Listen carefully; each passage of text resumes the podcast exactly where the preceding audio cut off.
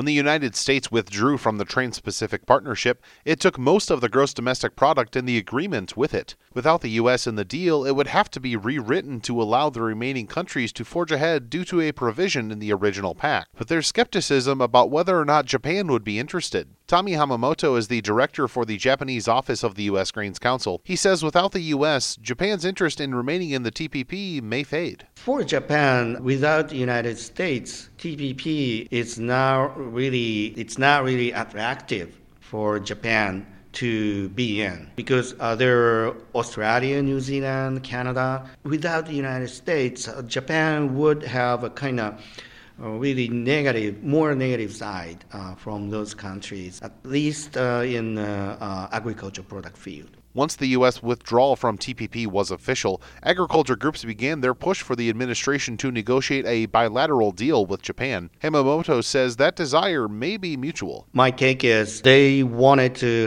have either bilateral or a multilateral framework of the trade agreement if there is no TPP. So that could be bilateral uh, between the U.S. and Japan, um, and that could be uh, with uh, involving more countries. But the two countries might not be picking up where they left off with TPP. The Japanese government was hesitant to allow negotiations on the country's so called sacred products during TPP negotiations. U.S. agriculture was interested in those sacred products because all of them, being rice, wheat, beef, poultry, dairy products, and sugar, are all agricultural products. Hamamoto says getting sacred products back on the table in bilateral talks might be a challenge. Uh, my best guess is the Japanese government is going to keep the position on rice and other sacred products kind of out of the table. My hope is they will put it on the table. It's better for the Japanese rice farmers at the end of the day if they have more competitive